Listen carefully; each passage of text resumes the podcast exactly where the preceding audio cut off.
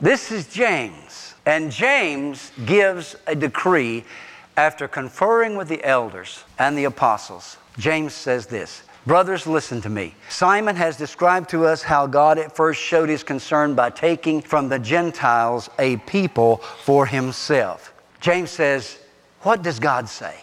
He goes back to the word now.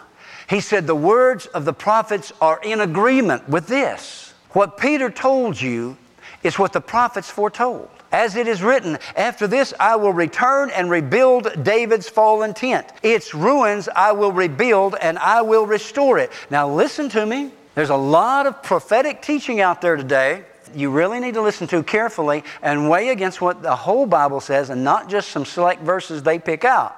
The Word of God says this, therefore, I say, it is my judgment, therefore, that we should not make it difficult for the Gentiles who are turning to God. Instead, we should write to them, telling them to abstain from food polluted by idols, from sexual immorality, from the meat of strangled animals, and from blood. And I like this next paragraph. In Acts chapter 15 and verses 22 and 23. Then the apostles and elders with the whole church decided to choose some of their own men and send them to Antioch with Paul and Barnabas. They chose Judas and Silas, two men who were leaders among the brethren. Now, if you have another translation right there, it may say they were prophets. With them, they sent the following letter The apostles and elders, your brothers, to the Gentile believers in Antioch, Syria, and Cilicia, greetings. We have heard that some went out from us without our authorization and disturbed you, troubling your minds by what they said. Hmm. then James says, so we all agreed to choose some men and send them to you with our dear friends Barnabas and Paul, men who have risked their lives for the name of our Lord Jesus Christ. In other words, this has our official stamp on it. These men speak our mind. These men speak our will. These men speak the word to you.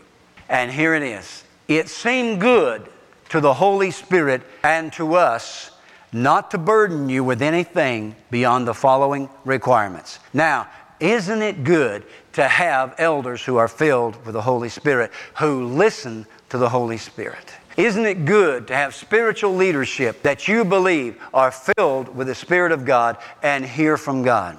Yes, it is. And what are the requirements? They are very, very simple.